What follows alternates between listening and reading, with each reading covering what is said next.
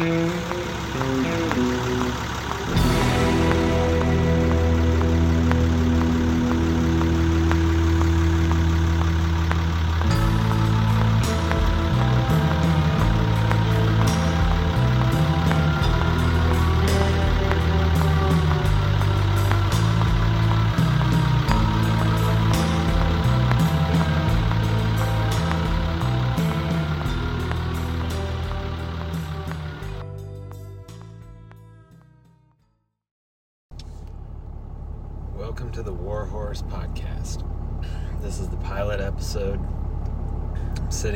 War Horse Dodge Diesel 3500. You can probably hear it. I'm Andrew Edwards, I'm the author of King of Dogs. And um, in this first episode, which is going to be mostly, I suppose, just for Patreon subscribers at this point, I'm just going to do some housekeeping, as they say, and um, touch on one topic uh, that will lead to uh, probably at least two, maybe four other topics that are related that kind of form the basis of um, not an entire worldview exactly, but certainly one slice of a worldview that I think is pretty appropriate for our times. I um, I guess I always kind of wanted to do a podcast, but I also kind of wanted to avoid doing a podcast. I wanted to be Cormac McCarthy and do one interview every two or three decades and call it good, you know, just be a living legend. But um, you know, that's probably not going to happen. And so I've kind of switched gears to to admire another author named uh, James Ellroy, who, if you don't know about James Ellroy, definitely check him out. He he's been around for a long time. He wrote L.A. Confidential, Black Dahlia, and probably a couple other big Hollywood movies. But he was a caddy in Los Angeles too presumably very obnoxious rich people for a long time as he published these sort of dime store type detective novels. And, um, you know, lived in a little studio apartment with his dog for, I mean, seriously, decades. And then um, finally, one of those novels, I think it might have been LA Confidential,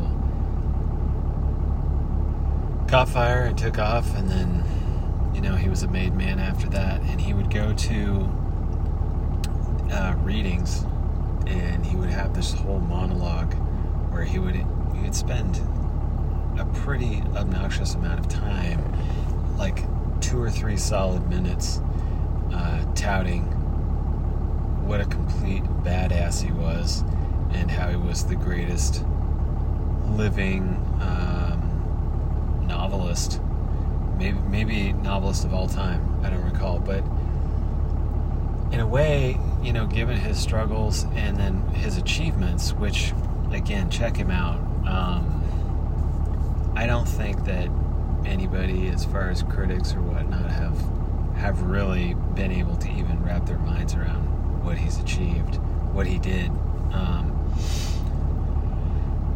and. Uh, a lot of you know if guys are listening to this podcast they probably would be into his stuff anyway he he would call himself the devil dog. And that's just a long-winded way to say i decided to do this podcast mostly because it's probably the last opportunity to do a podcast with any real coherence. And um, i think maybe the timing is right because whatever exactly is going to happen in the next, um, say, three months to three years, and honestly, at this point, it could be three days or three weeks. Um, some new and utterly surprising, you know, quote surprising shit will come down, and um, that part we know but we don't know the form, what it will look like. I personally um, have related this story to my wife. Um, the first draft of King of Dogs did actually have a vaccination component.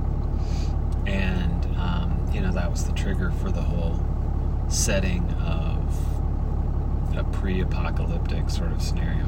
And I ended up, after many drafts, or maybe half the drafts that I did, yanked it um, because it seemed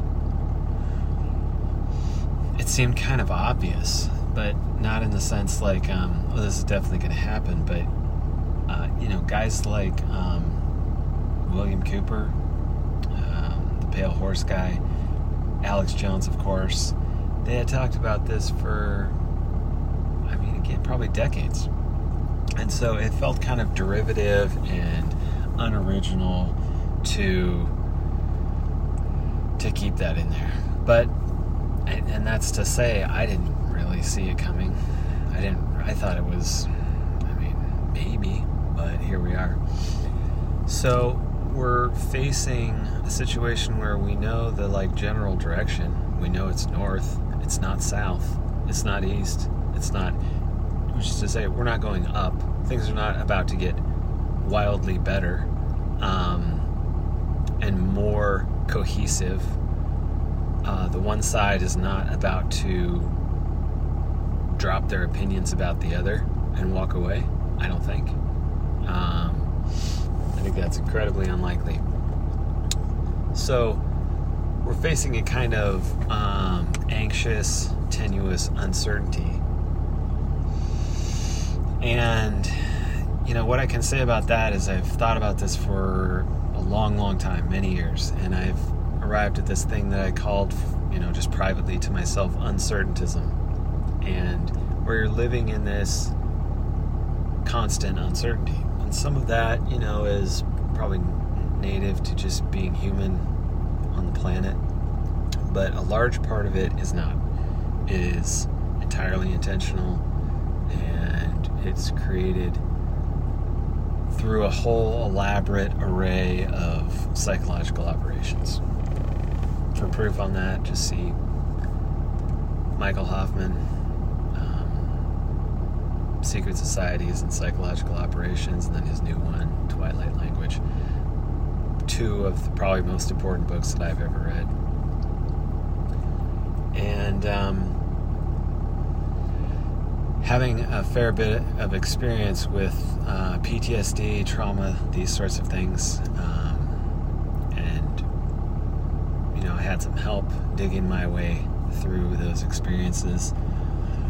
Um, however, largely you do it, you know, by yourself. It's like addiction. You decide this shit's not going on any longer, and that's just that.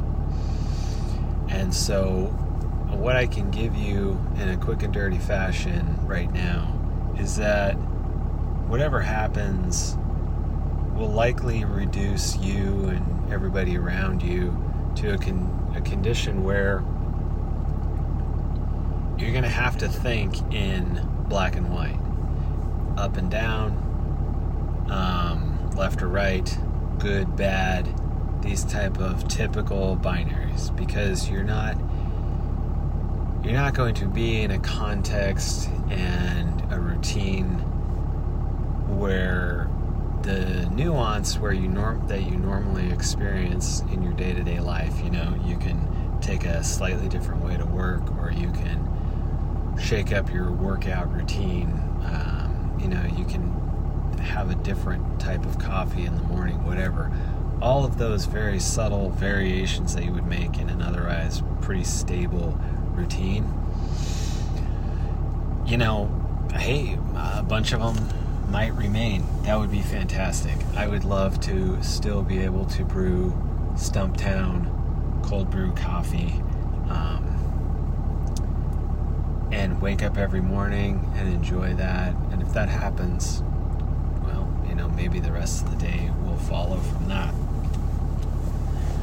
But if your day does not go the way you want, and then weeks don't go the way you want, people around you are starting to shit their pants in you know psychological obviously but in eventually physical kinetic sorts of ways. My opinion is that that you know no matter how cool you may be now we are in a new normal already, but I, I don't know that the next new normal is going to be quite as familiar. And if it's not, and you find yourself in this uncertain mental and physical space, my advice to you is that if you can reduce things to yes, no, not, well, I'll, I'll think about it, or yeah, I kind of want to do that, but maybe I'll have to get back to it. Just yes, no. And black and white. And yeah, there's a danger to that. And the danger is unavoidable. My belief is that when you find yourself in a survival situation, if you are able to pause as the British say, and have a cup of tea and think about the situation. Think about what you're going to do, what resources you have and don't have. And like a ritual, force yourself to stop. When you want to run, don't run. When you want to take off and buy some more ammo at the store or whatever you your thing is going to be signals um, a reaction of some type. Don't do that if you can avoid it. And have the proverbial or metaphorical cup of tea and attempt to reduce things boil out the nuance as much as as much as possible. All right, so that's kind of point 1. Point 2 uh, quickly is in reference to this thing that I call the mold. And I stole that from Carlos Castaneda, who probably stole it from somebody else because he stole almost everything from somebody else. And um, I'm realizing right now how loud that um, MM3 tune diesel is. And I'm just going to leave it because I like it. I won't probably do it on the next one. Anyway, um, the mold, as simply as I can put it, is the physical result of psycho, psychic or psychological programming over time. The physical result. So it's your posture, habituated breathing and heart rate, digestion, neural pathways, gut biota, fascia buildup, muscular tics, facial expressions. It's everything that makes you feel normal. As normal as, you know, whatever that's relative you may feel. And the reason this matters is because when you enter this state of uncertainty, and yeah, we're all by degrees, we're already in an obvious state of uncertainty. Uh, those of us who whose antennae are maybe a little more sensitive. There's a lot of people. I'm looking out my windshield at them at the pizza place and the Mexican place in the grocery store, and they sense it, but they can't accept it, you know. So hopefully, if you're listening to this, well beyond that, and um, you know you're looking at uh, the brink, the edge of something. So what's going to happen when this uncertaintism abs- like genuinely washes over you is the mold. All of these physical, muscular pathways and habits and loops that you have built over years to stabilize you. And again, you know, uh, even in the best of times, in the most natural, there's still uncertainty. And nature and God are doing everything that they can to recenter and ground you. And those have all been distorted by, uh, take for example, I think it's eight or 10,000 hours that you sit in a chair as a child. The way that that distorts all the muscles around your hips, your lower body, and therefore, you know, your core, your digestion is incalculable. Um, you know, maybe we could go find some aboriginals and do some tests, but I don't think we need to. Just sitting for that for that length of time, and then you know, forget about all the sitting and just sedentary behavior we engage in as adults. Uh, that stuff is locked in, and so when circumstances force you to press beyond whatever limitations these these fascia buildups, uh, you know, your digestive quote needs, what you think you need to eat versus what you can actually get by on. Now is the time, or maybe two years ago or four was the time to gently acquaint yourself with going without. Um, fasting, as we say in the Orthodox Church, is essential. And I know a lot of guys are engaged in fasting and then they have a full refrigerator and a suite of supplements and you know organic food to to turn to the entire time. And if you can secure it secure it. I'm not saying don't. I'm not saying i haven't. I'm just saying that as the uncertainty washes over you the mold that you have unconsciously given over to you've done it. No matter if if you are an MMA fighter and have been training physically, um, I think you're going to have a huge advantage. But I will guarantee you as well that you have a mold. You're going to start missing the gym. You're going to find that you are psychologically dependent in one way or another on that release that you gain from that. That sense of um, psychological well being, for sure and a sense of identity. And when the identity starts to shift away, the mold takes over in a major way.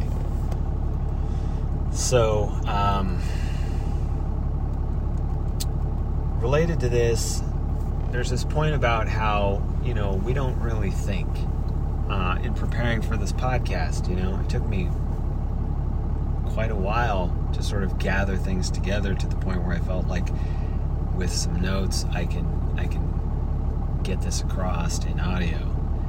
Um, you know, it's it's suggested. I think it's pretty much true. I think this is what prayer is. You know, we sort of float a, a dream, an idea, a hope out there, and our subconscious mind picks up on that. And the real work of thinking and laying out a plan is done way behind the, the mental and, you know, that's the type of stuff that if the mold takes over, forget about it. It's not happening. And, um, this idea that we think about much, you know, is Jordan Peterson has talked about this. I don't remember when I first came across it many, many years ago. Uh, I think actually now I'm reminded that my dad brought it up to me. He was reading some, think it was the Tibetan Book of the Dead, and or somebody's commentary on it, or something like that, which is not a normal thing for my dad to read, but um, it struck me then as true, and it's it's proved true over the years, and um, the way it relates to the mold, uncertainty, etc. Um, is breath work. So the postural, digestive, fascia buildups, it, yeah, get to it. We might have two or three more years of relative um, comfort, relative normalcy. And if we do, thank God. If we don't, you know, okay, time to handle it. In either case, the way that you break the mold is one over time, but if you don't have time, it's you know it's still the same. There's urgency, no matter how you look at it. Some people, you know, if they have a lot of time, they're just going to take a lot of time and piss it away. Uh, as Father Seraphim Rose likes to remind us, it's much later than we think. In in our case, in this day, very late September of 2021 it's pretty late in the civilizational game, at least the American Empire game, uh, for certain. So I put up the post on Patreon uh, for the subscribers. I'm going to continue to hone it, and I'll probably end up making some type of, you know, quick guide that can be downloaded or you can take a screenshot of it or something. There's probably resources like this out there already.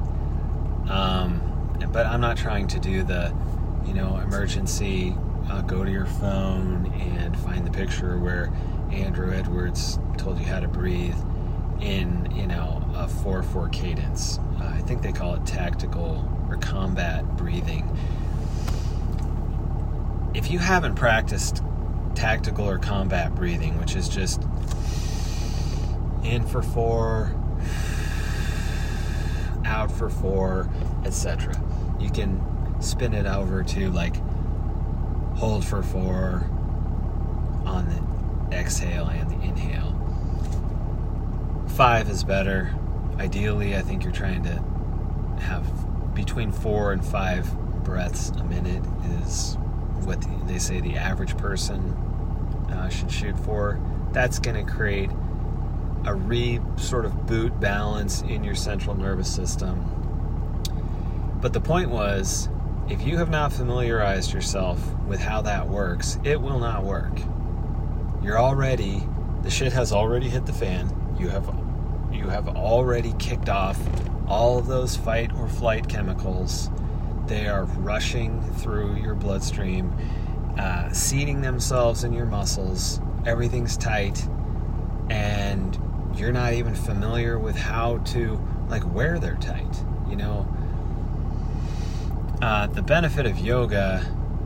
There's probably a, a, lot of them, but now's not the time. I can go through them another time. Maybe that'll be um, in pilot two. But one main benefit is you definitely, over you know, say in a year or six months work will come to recognize what parts of your body are habitually, constantly tense, where you're holding your tension. Real quick, for men and women, I think it's mostly in your hips, in your shoulders, in your neck, in your jaw. Uh, everybody does funny stuff with like the arches of their feet or their hands or one side of the jaw or one side of the neck, one side of the hips. So if you're not familiar with what the relaxation feels like, you know, you have no baseline from which to work. And similarly, if the shit hits the fan and you you are genuinely panicking, which is going to happen um, for maybe not the first time, maybe not the first day. Um, it might have nothing to do with fighting. It might have nothing to do with uh, scrapping in the street. That's this is the thing is this is a five-dimensional, 360 degree assault on every aspect of everything, including you know one of those assaults is to come if it's not already from your own mind. And in this type of total war, your only your only recourse is to go inward. And if you're not at least familiar enough with the inner landscape to gain control, to one, recognize that you are out, um, you are off the reservation, and you know the ego kicks in. You're probably telling everybody that you're on fire and you in total control. And now Dunning Kruger is rearing its ugly head, and you are not, and you are making mistakes, and those mistakes compound. And you know, if you if you do have to face some emergency situation right out of the gate, uh, it's probably going to turn into it's going to snowball and be worse. You might get lucky. God might favor you. He's favored me, and um, you know I can't claim that every every situation that I've been in was pretty and men that I've talked to you know who have done all sorts of things like put knives into other people and blown them up overseas have told me similar stories. So you know that's kind of the ego. And if, if you're stuck there you're probably fucked just to be honest with you. So don't get stuck there. And if you haven't developed this familiarity with the inner landscape and then and that's your mind. That's your connection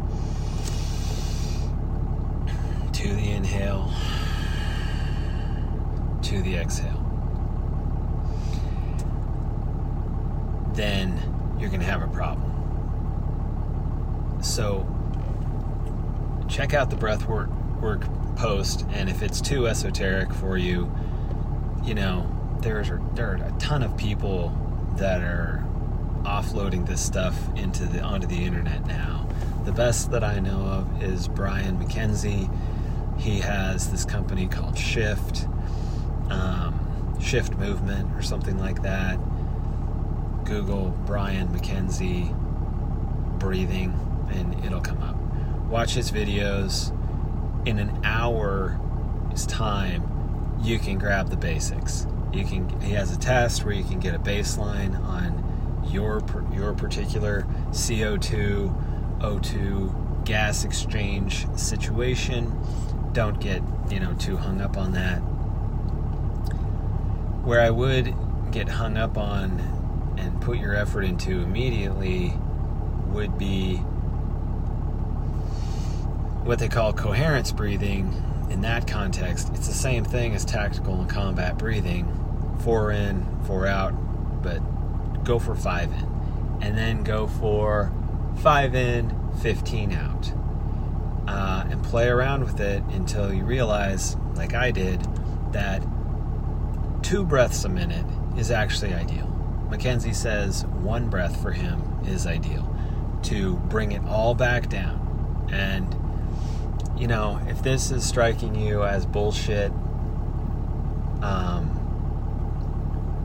then go with God. You know, go with God. I hope I hope that you are okay.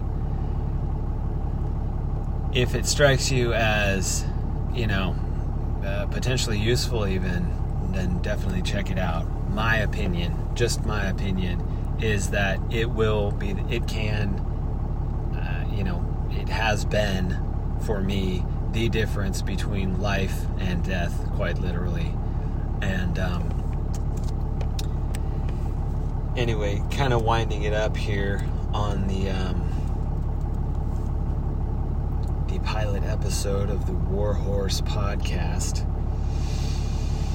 Um, we'll go more into the mold specifically. I think uh, there's a ton to it because it's the interface between it's how you, it's your interface between the world and your mind and if we if we do live in a situation which i believe we do where the mind it might not be all the connotations might not be applicable but you know suffice to say for here that the non-material mind is primary and so if you have quote as we say lost your mind lost your shit, um, what would that say in philosophical terms?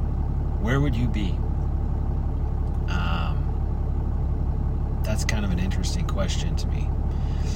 So, in closing, um, you know, like I said, this one might be free, um, you know, to get the word out. I am a father, I'm a husband, I'm an Orthodox Christian, I'm just a dude who wrote a book that took me 10 years and damn near cost me my life. It absolutely cost me um, an enormous amount. And I know that some of you have got it. You, it was there was communication that happened there. Every time that reviews are left, or you send me a DM, uh, it really is hugely valuable, and I greatly appreciate the support. Um, hope you can hear in my voice that I mean that. Um, on that note, in closing, if you guys, whoever you are, and gals, of course, though I think there's like maybe two that purchased the book. One of them is my sister, and the other one um, is probably just a big-hearted girl who wanted to do a favor for a for a guy. I don't know who she is, but um, if you have ideas, suggestions, comments, things you want an episode to be about, uh, you want the war horse to take on, drag up the hill. Let me know, please, because I, you know, I don't have. Sometimes I have six hours a day to ponder it, but usually I don't. And if you guys have great suggestions, they're they're appreciated, and I will probably run with them. If you care to help get the word out in any possible way, however, whatever, you know, tell your buddy or post it to your social. Uh, it would be greatly appreciated. The timing, like I, I said at the outset, is such that I hope this podcast can continue as we kind of um, start taking bigger and weirder bends in the metaphorical road going forward. Um, maybe that's where God wants me to to place my my efforts as far as you know finding a place in the world. Writing has done that. It continues to do that. Um, I do have you know a second novel. It's been in the works again for a long time, like eight years it's not going to come out anytime soon. That's not how I do things.